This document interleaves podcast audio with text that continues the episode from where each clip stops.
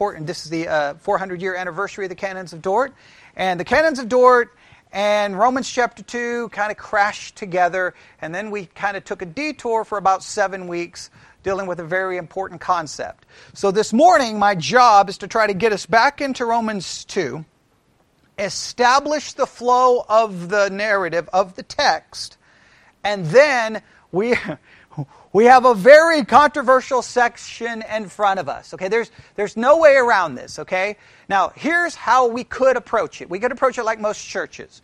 We could get to this, this controversial section, say, this is what it appears to say, but don't worry about it, it doesn't really say that, and just move on as fast as possible.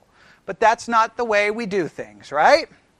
We do things by going verse by verse and being forced to deal with the text, right? Um, if we believe if we believe in any way, shape, or form that the Bible is the authority, then it's our job to study it no matter how uncomfortable it makes us. And there's some uncomfortable sections here in chapter 2. There's just no way to get around it. And it's going to raise lots of questions because all of us know what's coming later in Romans, and there seems to be a major contradiction, and we're going to have to try to find a way to resolve it. All right? And we're going to look at all the different ways offered in church history. But let's try to put this together. Okay, in Romans chapter 1, starting in verse 18. Verse 18 and following, we discover in verse 18 of Romans chapter 1 that the wrath of God is revealed from heaven against what? All ungodliness and unrighteousness of men who hold the truth in unrighteousness. And then starting in verse 19 all the way down to verse 32 is a downward progression that occurs, right? God has revealed himself Man has rejected that revelation, and once they reject that revelation, they start in a downward spiral. Now, the revelation spoken of, we spoke of this revelation, we spoke of this revelation in two ways. Everybody remember it? External and internal. What's the external revelation spoken of in Romans chapter 1, 18 and following? Creation right? Creation is God's external revelation. Sometimes in theology we call this what? General revelation, right? General revelation. And what does creation reveal? There is a God, right? Doesn't give us everything, but it gives us there is a God. And what's the internal revelation?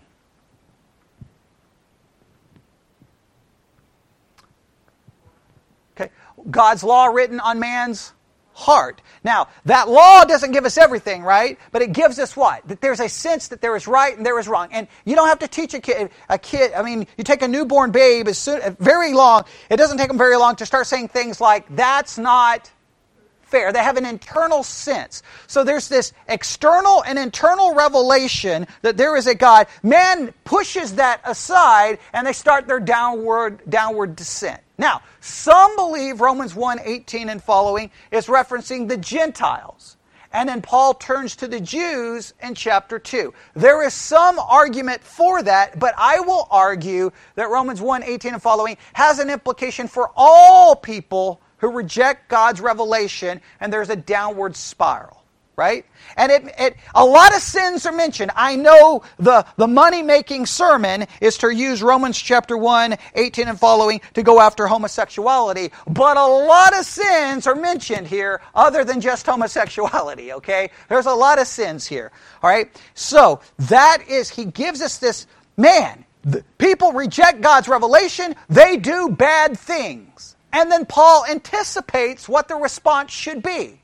What should that response be? Especially from moral people, or in this particular case, the Jews, or we could say any faithful church going person. They look at Romans 1 18 and following, and man, you got a lot of bad stuff going on, right? You got idolatry, you got homosexuality, and everyone rises up and says, they should be condemned. Right? Paul anticipates that response. So in chapter 2, what does he say? Therefore, stop right there. Therefore, based off what we just read, right? Therefore, thou art inexcusable, O man. Right? Hey, wait, before you start condemning the people in 1, 18 and following, you better slow down because you're inexcusable. Why? Therefore thou art inexcusable, O man, whosoever thou art that judgest. For wherein thou judgest another, thou condemnest thyself, for thou that judgest doest the same things.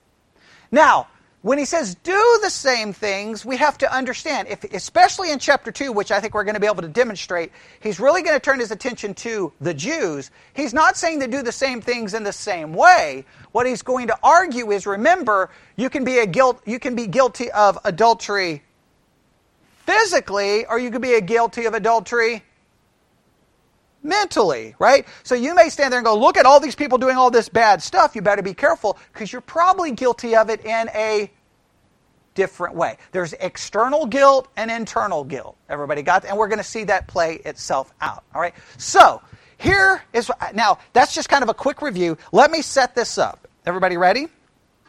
What we have in chapter 2 is a contrast between man's judgment and God's judgment.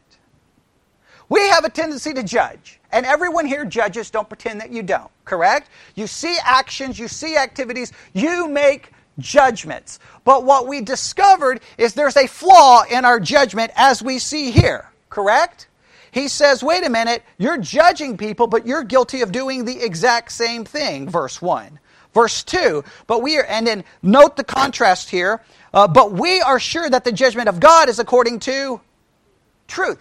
He's contrasting man's judgment with God's judgment. Everybody got that? Now, what is wrong with man's judgment? Well, we talked about the problems with man's judgment, we stated it this way. When it comes to our judging, we have three problems. Right? Everybody remember these? We have eye trouble. Right? What do we mean by eye trouble? Eye trouble is we seem to judge things based on what, what from what way? External. What can we not understand? The heart. So we have eye trouble, and here's what we do we see the external, and then we immediately uh, blame the internal. But remember, King David, who did a lot of messed up st- stuff, was by God declared to be a man after our external vision. We're blind to the internal, right? So our, our judgment is already messed up. What's another major problem we have? Not only do we have eye trouble, we have heart trouble. What does the Bible say about our heart? Desperately wicked and deceitful above. The most deceitful thing on the face of the planet is not politicians in Washington, but your heart and my heart. All right? So we have heart trouble. What else do we have? We have a head problem. What's our problem with our, our brains? We are not all knowing. We don't know everything. So our ability to judge is greatly messed up, right? So the people in chapter 2 who are looking at the people condemned in chapter 1, they're like, look at them. They're messed up. Well, slow down. Your heart's messed up too. Wait a minute. You don't see everything. Wait a minute. You don't know everything. We got to remember that when we deal with fellow people. We don't know everything. We don't see everything. And we've got our own, our own deceitful heart inside of us. Very important truth. We talked about that in great detail. Okay? Does that make sense? All right? Okay. Now, we have another problem here. And we're, we're going to look at this. I know we're going to kind of uh, go a little bit out of order because in chapter, uh, in verse 2, we get God's judgment, right? He judges according to truth. But before we get to that, let's read verse 3 through 5. And thinkest thou this, O man, that judgest them which do such things, and doest the same, that thou shalt escape the judgment of God? Right? There's a tendency for the self righteous to do what? To perceive themselves to be more righteous than they really are. Right? The Pharisees had this problem. Hey, we're good. Look at those tax collectors. Slow down. We have the t- same tendency to do this. Verse 4. Now, this is important. Or despisest thou the riches of his goodness and forbearance and longsuffering, not knowing that the goodness of God leadeth thee to repentance? But after thy hardness and impenitent heart, treasurest up unto thyself wrath against the day of wrath and revelation of the righteous judgment of God. Now that's typical Paul, very wordy. So what is he trying to say? All right, we don't, we're, we're incapable of judging others correctly. Everybody got that? So uh, this is the way I wrote it down in my notes, and you may want to write this down because this will summarize this entire section so that we can move on, right? This is the way I put it down, and I, and I think this is a good way to remember it. All right, everybody ready? Number one, we don't see ourselves correctly. We don't see ourselves correctly. We perceive ourselves to be more righteous than we are. We don't, we don't see ourselves correctly. Number two, we don't, listen, we don't see others correctly. We don't see other people correctly. We think we do, but we don't. And then he hints at it right here. He hints at it a number of ways, right? The third thing we don't see, we don't see God correctly. And we kind of get the hint of this, all right? And look at verse 3, you'll kind of get the idea. Thinkest thou this, O man, that judgest them which do such things, that, and doest the same, that thou shalt escape the judgment of God? We don't, we don't understand God correctly. Because we may perceive that, hey, God's okay with my behavior. In fact, look at verse 4. Or despisest thou the riches of his goodness and forbearance and longsuffering, not knowing that the goodness of God leadeth thee to repentance? What do they not understand? The goodness of God. They don't even perceive that correctly. Because if, if they perceive the goodness of God correctly, what should it lead to according to that verse? To repentance. Right? This is the way I wrote it down. There is in every willful sin a contempt for the goodness of God. There is in every willful sin a contempt for the goodness of God. All right? And note how he says, oh, or despisest thou the riches of his goodness. That means to think little of it. They don't they think little of God's goodness. Their perception of God is wrong. Their perception of others are wrong. Their perception of God is wrong. What is this clearly demonstrating? Our judgment is incorrect. In contrast with whose judgment? God's judgment. All right? So they think little about it. And we could, we could talk a, lo- a long time here, but we'll get the basic idea. They, they, we, in this particular case, if this is referring to the Jews, they, they're, they, how do they view it? Those Gentiles are messed up. But he, us Jews, we are what? We're good to go. Because our, but it's a problem not just of Jew and Gentile, it's a problem of all people. Our judgment is wrong, so we have to rely on God's judgment. Does that make sense? All right, that kind of gets us, that sets us up, I think, as, as much as we can possibly uh, get set up, because that leads us, well, actually, before we can get back to verse 6, which started all the problems, we need to look at a very important concept, okay? Go back to verse 2. We're going to look at a number of scriptures here and try to go as quickly as we can through this to, to get us back to where we need to be. In contrast to man's judgment, right? So we look at man's judgment in verse 1, uh, verse 3, verse 4, and verse 5. Everybody got that? And contrast to that, in verse 2, but we are sure that the judgment of God is according to truth. Man judges incorrectly, God judges according to truth. Now, there's a number of cross references we can look at to kind of build this a little bit more. Let's go to a couple of them. John chapter 14. Trying to go as fast as I can because we get like 10 hours of materials to cover.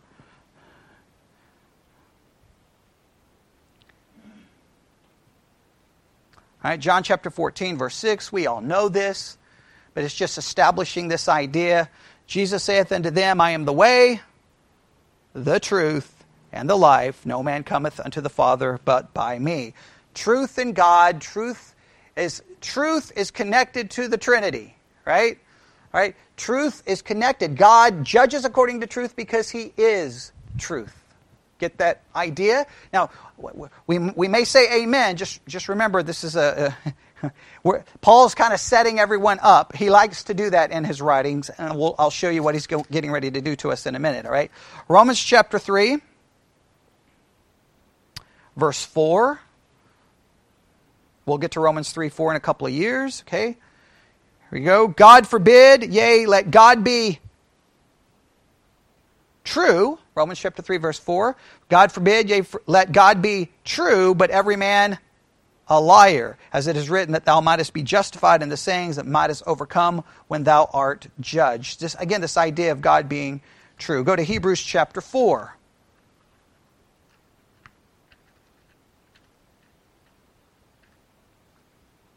Hebrews chapter 4.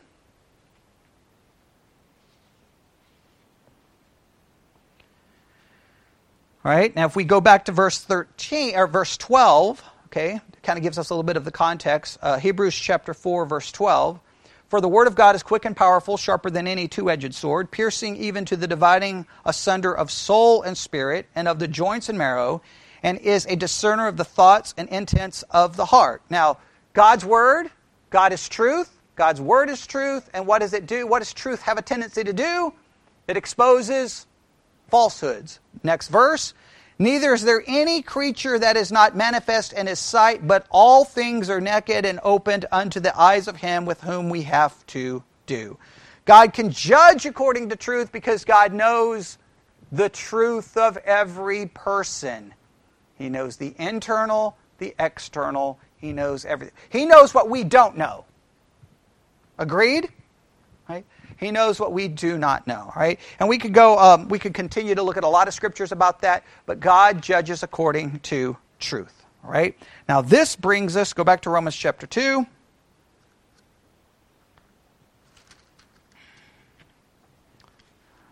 Right?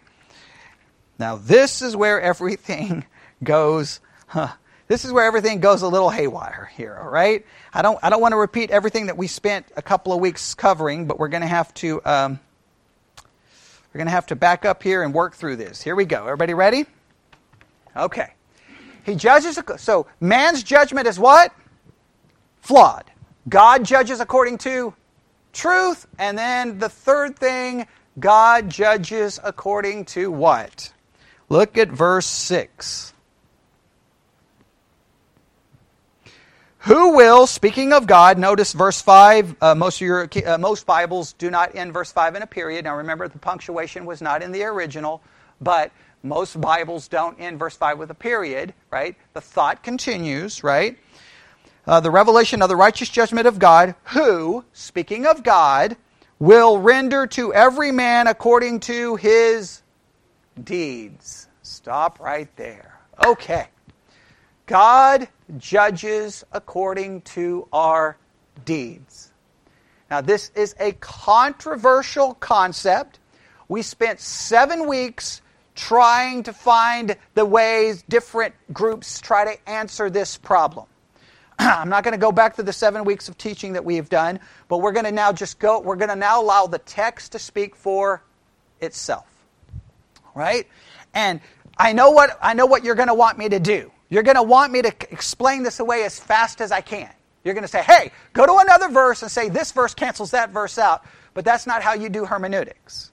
What we have to do is we got to work through this. Verse 6 to verse 16 is very difficult to work on. There's no, there's no pretending that it's not. All right? But we're going to we're going to take the time to work through it and see that what we can discover. Is that does that sound good to, to everyone? All right, so let's start with verse 6. All right, God will do what? The King James uses the word render. Render. All right, now, what does the term render mean?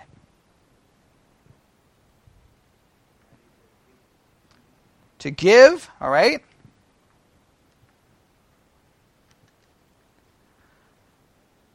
Let me give you some basic understanding of the Greek word here.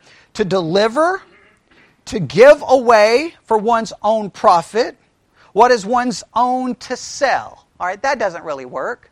See the idea like, hey, I have something, right? And I'm going to sell it to Eli, right? And I'm going to sell it to him because I'm going to get some profit for it. Like I may, I may even sell it more than it's actually worth. I'm doing something for my own profit. Okay, that that doesn't really help us, right? So, but remember, many times one Greek word can have what? Different meanings, so we have to know the context. So, see if this works. The same Greek word can mean to pay off, discharge what is due. All right, now that that seems to, to make some sense, right? To discharge what is due. If Eli came up here to the church and cut the grass, right? Okay, and I pay him, I discharge, I render to him, I'm rendering what is due, I'm rendering to him what he has earned. All right? Another way it's used, uh, it can refer to um, a debt, wages, or taxes. Right? We all know about taxes, right? We have to pay or render what is due. Everybody get that? Right? So, and around this is what Romans 2 6 is saying. All right. Now please, please, please, please don't jump to any conclusions. We have to work through this, all right? That, that's, that's the way of doing verse by verse, okay? Verse 6 Who will render to every man according to his deeds. Verse 6 is saying, as clear as day, now we're going to have to figure out why it's saying it this way, that people's deeds receive a payment. All right? That people's deeds receive a payment. People do things, it receives a payment. And God is going to render to every man according to his deeds. The deeds receive a payment. All right. Now, what does that sound like? Let's just be honest. What does this sound like? Salvation according to works. Let's, we, let's just call it what it is. Now, we don't like it, but let's just make sure we realize if it was so simple, right? If it was just so simple, and this verse seems to say judgment according to works, but we know it can't mean that. If it was that simple, would you have all of the problems that have occurred in 2,000 years in trying to answer this? We should all say, no. Catholicism attempts to answer this. Greek Orthodox attempts to answer this. Lutherans attempt to answer this. Presbyterians attempt to answer this. Baptists attempt, attempt to answer this. Church of Christ attempt to. Everyone has their what? Their own answer. We've got to figure out what the text says, all right? Now, let's let's that verse 6 introduces how God judges, right? He judges according to deeds. So, how does God judge so far? Number one, according to truth. And number two, according to our deeds. Everybody got that? Now, how does this, according to our deeds, work out? Paul is going, he doesn't stop there, does he? In fact, most, King, most Bibles, verse 6 does it end in a period? No. You know what he's getting ready to do? He states the fact, now he's going to explain to us how it works. Everybody ready? So, how does it work? Well, you have to break these verses up. Look at verse 7. To them, now who's to them? To those who, who God is going to render according to their deeds, right? To them who by patient continuance and well doing seek for glory and honor and immortality. All right, here's a group of people, and what things are they doing? Let's go through them. Number one, what are they doing? Patient continuance, right? In patient continuance. In other words, what? They patiently continue doing these things, right? They, it's a continuing thing. And patient continuance, they do what? What's the first thing?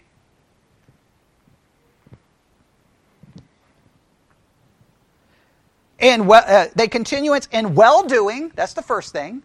And well doing. Or what's, an, uh, what's another way of saying it? Doing good. Doing good. Second thing,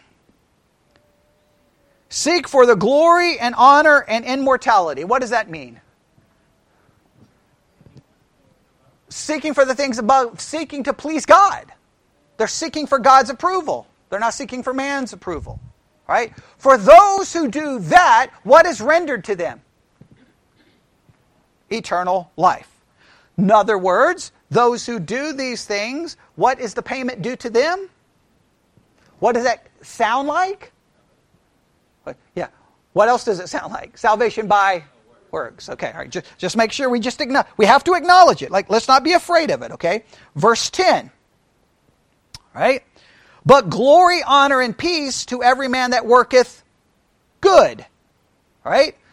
Again, what's the idea? Verse 10 carries the same idea. Eternal life to those who do what? Work good. Blessing comes to those who work good. Eternal life comes to those who work good. And he applies it to whom at the end of verse 10? Jew first and also to the Gentile. That is a key and interpretive passage. In other words, somewhere in this section, he's been dealing with Jews and Gentiles. Most believe the Gentiles are dealt with in 18 and following, and the Jews are the self righteous people who think, hey, we're good to go. Right? But he's trying to say, hey, this applies to whom? Jew and Gentile.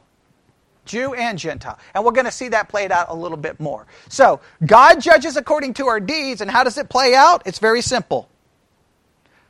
Doer, uh, deeds that uh, get eternal life are those are, are the things that in, uh, uh, the things that earn eternal life are good deeds. That's a way to put it, right? How does it work out? Those eternal uh, good deeds uh, earn eternal life. Right? Now we got to figure out why it sounds this way, but we'll we'll work on it. And now what's the second uh, the next way it works out? We'll look in verse 8. But unto them that are Self seeking. Okay, what's another, uh, the King James translation? Contentious. And do not obey the truth, but obey unrighteousness and indignation and wrath. All right? What happens? Verse 9, it continues tribulation and anguish upon every soul of man that doeth evil, of the Jew first, and also of the Gentile. Simply put, those who do bad, what are they, what's going to be rendered unto them? punishment. Right? So let's go through this. What, how does God judge? He judges according to truth. How else does He judge?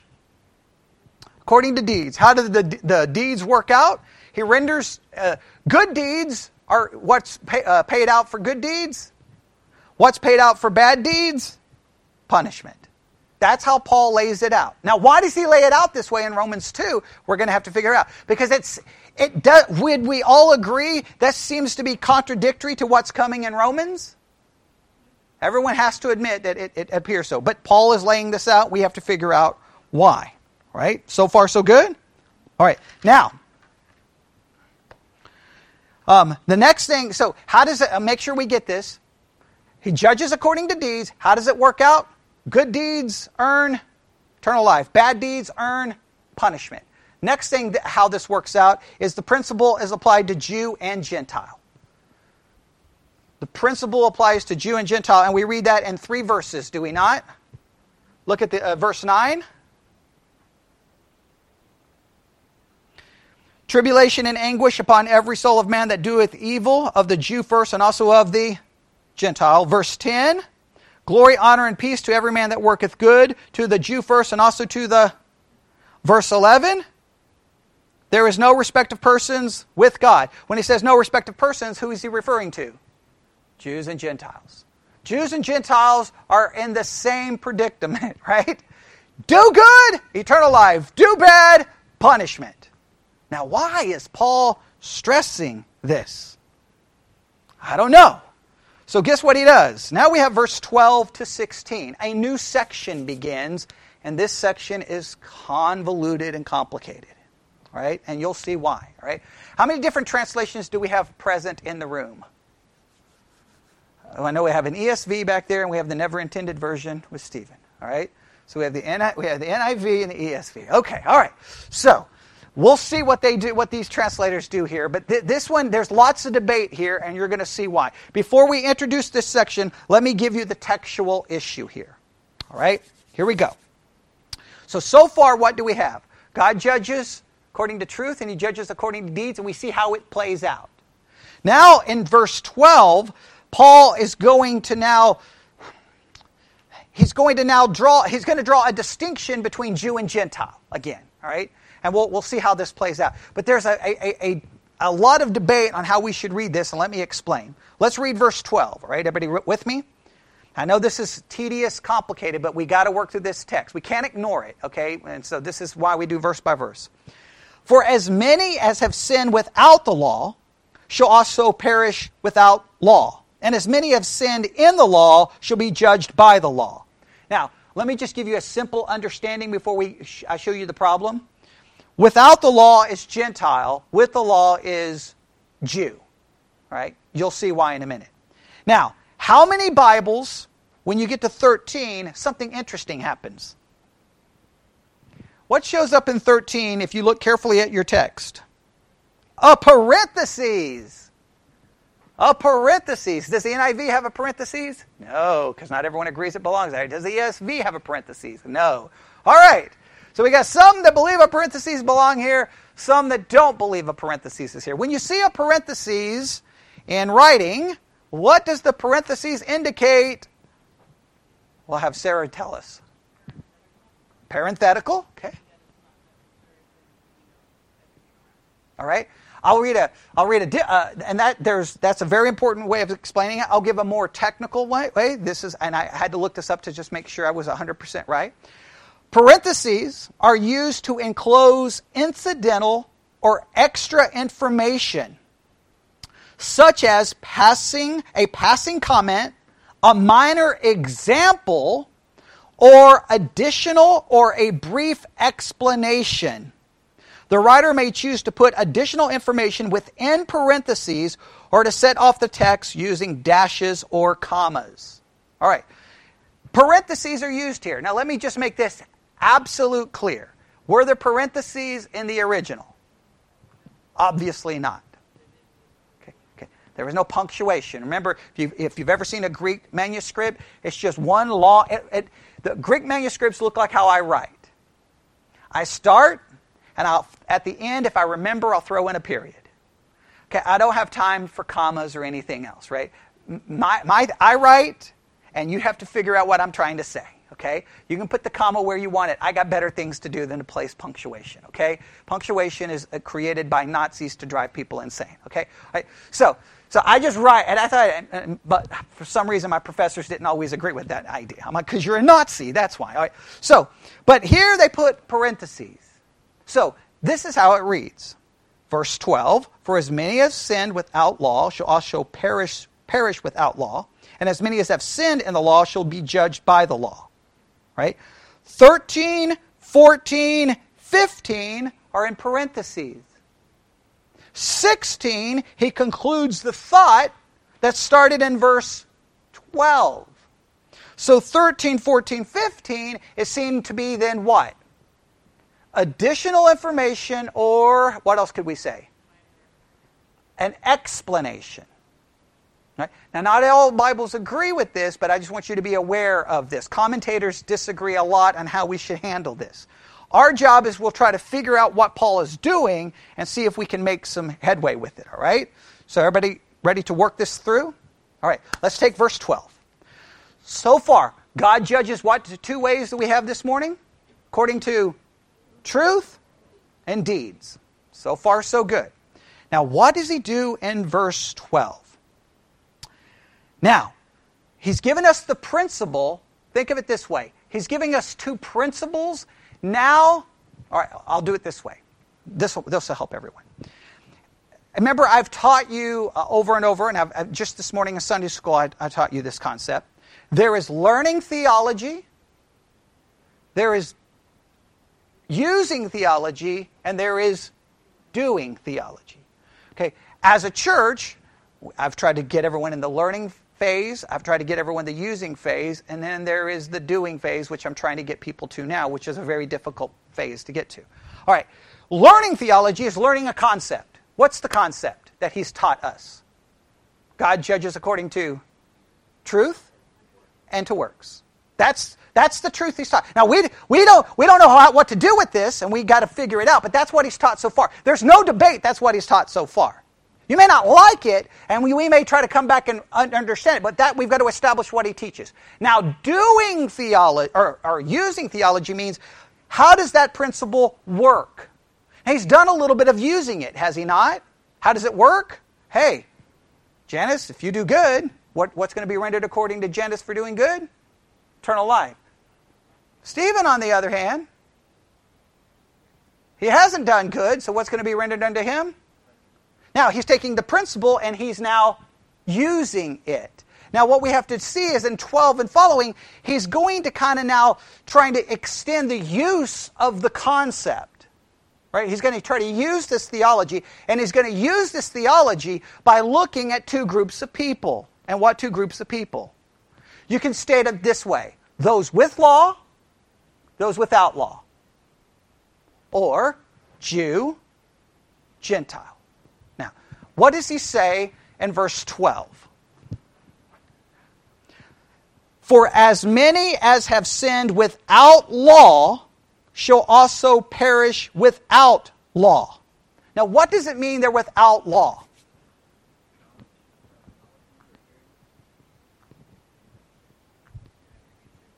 Okay, well, how does the NIV read? The, of course it reads different. Okay. Uh, verse, uh, verse 12. Uh, all who sin apart from the law will also perish. But actually, I'm sorry. Okay, all right. I, okay, I'm like, it couldn't be that different. I mean, I know the NIV translators do crazy things, but okay. All right. Okay, good. All right. I was, I was like, wait, are we going to have that big of a problem here? Okay, good. All right. So let, let me try to help you out. Remember, what's the difference here? Jew and Gentile. Please understand that, that almost everyone understands that that's what's happening here. So, those without the law have to be whom? Gentile. Now, what does it mean that Gentiles are without law? The Mosaic law. Thank you, thank you, thank you. The Gentile, does the Gentile know what Moses said? Now, I know for us, we're Gentiles, everyone knows what Moses said, the Ten Commandments. The Gentiles at this time, they don't have clue. They don't even know who Moses is, right? They're not, they weren't raised in Sunday school learning the Ten Commandments. The Ten Commandments weren't posted anywhere, right? Like, they don't have a clue. So here's Gentiles, and they're out living their life. Do they know thou shalt not this, thou shalt not that? Do they know all those laws of, of, of uh, Exodus, Leviticus, Numbers, Deuteronomy, the Pentateuch? They don't know those Mosaic laws. They don't have any clue about any of those laws. They don't have it. So what does Paul say? Those without the law shall what? Perish without law. Whoa, wait a minute. That seems kind of messed up, huh? Doesn't it? Let's just kind of be honest, right? They don't have the law, but yet they're going to perish without it. Huh. How does that work? Is that fair? Now, come on, we're in church, so give me the church answer. Of course, right? Okay, okay, that's the church answer, right? But wait, that's the, the Bible student should stop and go, well, that seems weird. They're without the law. Why are they perishing without the law? That Paul anticipates this question. I think that's why the parentheses comes in. He, he anticipates that question. The, remember, the Bible is put together in, in a logical flow of thought. Preachers sometimes don't preach the logical flow of thought. They take a text and build a sermon. I don't take a text and build a sermon. I let the text teach the sermon. Right? So here we have a question. Right? Hey, Gentiles. I think all of you are Gentiles, right? Hey, Gentiles. I know you're without the law, but guess what? You're going to perish without it. Whoa, whoa, whoa, whoa, whoa, wait, wait. Wouldn't I get a pass? Wouldn't I get a pass? I don't know the law. I'm good to go. All right, everybody see that? Okay. All right. But he goes on to say, what else does he say in verse 12? And as many have sinned in the law shall be judged by the law. Now, this raises a lot of dispute, right? Those in the law are going to be judged by what? By that law. Now, some will make an argument that this demonstrates possible different ways of judgment. Okay, we could get into that. But it's setting up a basic. Let's not get lost um, you know, let's not miss the forest for the trees, right? So let's take a step back. Simply put, what's the general principle he's trying to. Remember, he's giving us the, the principle God judges according to works. Now he's trying to apply that into a real life situation. Gentiles, I know you don't have the law, but you're going to be you're still going to perish without it. Hey, Jews, you may have the law, you're going to be judged by it. Now, how does that play out don't, don't get caught up there. Just understand the principle. And then what does he do in verse 13?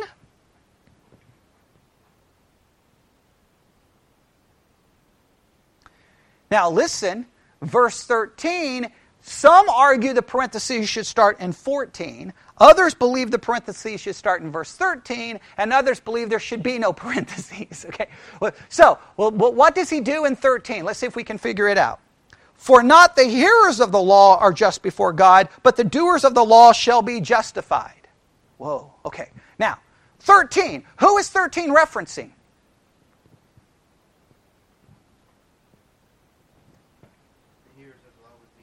The Jews. Okay, right. Now, why do you think he's doing this? Right? Why do you think he's doing this? Because what did the Jews always think? We're good. Right? So you can hear this. Oh yeah, those Gentiles. I'm thank you, Paul. I want those Gentiles to burn. Thank you for telling me they're going to be judged without the law. Remember, he, he using, he's using a literary device to trap the people, right? Paul, Paul argues like someone who's been on a debate team, right? I was on the, the, debate team. He argues that way. He set everyone up. One, 18 to following, by the time you get to the end of chapter 1, you've got, I mean, even Christians do it. That's right. Those homosexuals should burn. Everyone should burn. And then he gets to chapter 2, he goes, hey, slow down. Oh man, uh, you're inexcusable too. Well, wait, wait, me? but I'm good. He's like, no, your ability to judge yourself is all messed up. So let me give you a warning. God's going to judge you according to truth. And you're like, Amen. He's going to judge me. No, that's not a good idea. Because he knows the truth. Wait, he's going to judge according to deeds. Yay! He's going to. Wait, that's not a good idea either. Okay, that's not good. All right? Okay, how does this work out? Then he explains how it works. Now he sets everyone up hey, those Gentiles who don't have the law, they're going to burn. And guess what the immediate response of the Jew would be? yeah! And he's like, slow down. Slow down. You're going to be judged according to the law. And they're like, we're good. We're good. Remember that we see that in the New Testament. Remember the, uh, the, when uh, Jesus, the, the man comes to Jesus and says, What must I do to inherit eternal life? He's like, Keep the law. He's like, I've done that since I was a kid. Right? They, there's always, because, and why would people do this? Chapter 2, we've already established it. We cannot judge ourselves correctly. So then what does he say? Okay, you want to be judged by the law? You think you're so good? What does he do in verse 13? It's not the hearers of the law. Hey, let me, let me put it in, in a phrase that you can understand. Hey, it's not that you have won an Awana badge and you have 13 verses memorized. Big deal. Hey, it's not that you you can answer all my questions during a sermon. It's not the hearers of the law. It's what? But the doers of the law shall be justified. Now that's a, whoa. Now, we got to remember, let's not build a theology off this yet. Let's just try to figure out what Paul is saying. To the Jew, what's the argument here? Okay, hey, you got the law? Then get, do this for me. Don't tell me you can recite the law. Right? Remember, they would have it wrapped around their hands or the little box. And they, they had the law. We have the law. We have the law. That's not going to justify you. You have to do the law. Right? Now, this follows the theme he's been saying. You're judged according to your works. I know this is a radical thought, but we'll have to figure this out. So, you ever, you ever see what he's doing in 13? What does he do in 14? Who does he turn back to? Now he turns back to the Gentiles. For when the Gentiles, which have not the law, do by nature the things contained in the law, these having not the law are a law unto themselves. What in the world is he talking about in 14? And we're going to have to stop with 14. Remember, God's law. Think of God's law. God's law is revealed obviously in Scripture, right? Okay. What, what sometimes theologically this is referred to? The moral law, right, that is written on man's heart. Right? Where, um, no matter where you go, right? Right? You can have you can be an atheist, right? You can be an atheist. Atheists do it all the time. I'm an atheist, I don't need God, and immediately though, what will they want to establish? Morality. This is right and this is wrong. In fact, atheists love to say this to us How can a good God do such evil things? Well, how are you determining good and evil? Right? Why? Because we speak good and evil terms because there's something inside of us, a moral law. The Gentiles, without the written law, do those things which are in the law, and they become a law to themselves because they either go for or against the moral law written on their heart. So there is a law that they still fall in conflict with. Does that make sense? And is that not what he says? All right. Now I'm gonna. I'm not gonna lie because I said I would stop. I want to lie. I want to lie desperately because I don't want to stop because we're, we're so close to figuring this out, but we're not, no, we're not far from figuring it out. But we'll stop right there. So let's try to get, get some practical points here. All right? Here's the practical points. Right? You ready? Number one. We'll, make, we'll try to drive this point home. Always remember your judgment is flawed.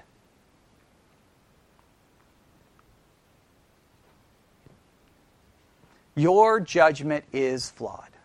That, that's just a principle we have to live by. Right? I mean, we, you, every day you run into people, right? And you have, you have a perception of them, right? You see them and you, you may think this about them. You may, just be careful. Just remember, your judgment is all messed up. What problems do you have? You have a heart problem, an eye problem, and a head problem. Your ability to judge it is all messed up. Don't end up being set up like Paul sets up all the readers, where you're like, ah, those people, condemn those people. You're inexcusable too. Because you're a sinner by nature, you're a sinner by what you do and by the things you don't do. You may not sin in the same way, right? You know those people who have those big external sins that you're like is horrible. You've got your internal sins, and God sees that. So let's let's be careful and realize our judgment is flawed. Number two, all right?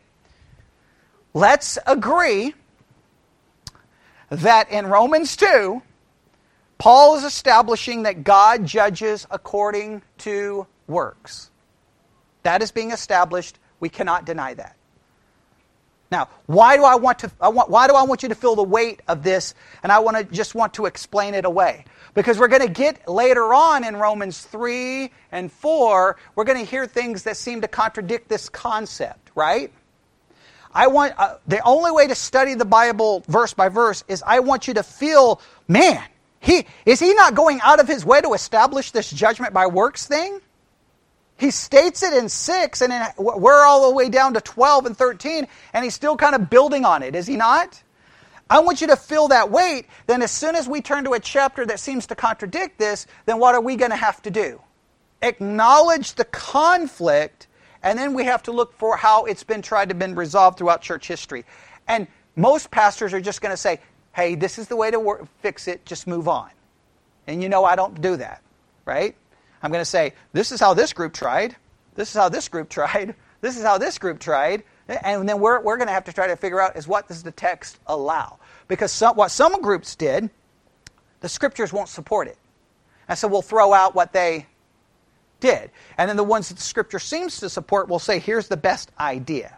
But we have to feel the weight of the problem, or there's no, like, if I'm just going to fly through this, right? Like, hey, we covered Romans in six weeks. Woohoo! You didn't learn the book of Romans. It's going to take like 9,000 years, okay? So how long were we in the Gospel of John? I don't know. Uh, Seth was like one when we started, and, you know, he ended when he was 70, okay? I'm doing pretty good for my age. Okay, right? So, I mean, that was a long time. I mean, all the kids used to joke, the only book I'm going to know in this church is the Gospel of John. Well, you're going to know it, right? So, this is going to be uh, uh, a, a, a, very tedious work, but it's going to make you handle the book of Romans better than, than if I just do it in a very easy way where you're like, oh, there's no problem. He says judgment according to works in 2, but here's the answer. Okay, yeah. No, no we're not going to do that. You're gonna, you, I know what you're going to be saying, but give me the, Seth always says, just give me an answer. No. Okay, okay, I'm not giving you an answer. I'm going to make you, I'm going to make you struggle with the text. I mean, you own a Bible, right? You, should have already been struggling with these problems. And if you didn't struggle with the problems, you came to the wrong church. Okay? Because I'm going to make you struggle with the problems. Okay? But there's no denial. Is that not, would you agree that it's clear in the text? How does he judge? to deeds. We've got to figure out how we reconcile this. Right? We've already looked at one way of trying to, we spent seven weeks on looking on one way of trying to reconcile it, and that way didn't really work out so well, did it? And that's a very popular one in the evangelical world, and I think we destroyed that pretty good. All right, we'll stop there. I know I don't want to stop, but we have to. We have to. All right, and then tonight we'll, we got all kinds of things to work on tonight, so we'll see. We, we got so many different paths of study right now, I don't even know where to begin, so we'll, well, we're just tonight's going to be like five different things in one. Okay, we'll see. All right, let's pray. Lord God, we come before you this morning.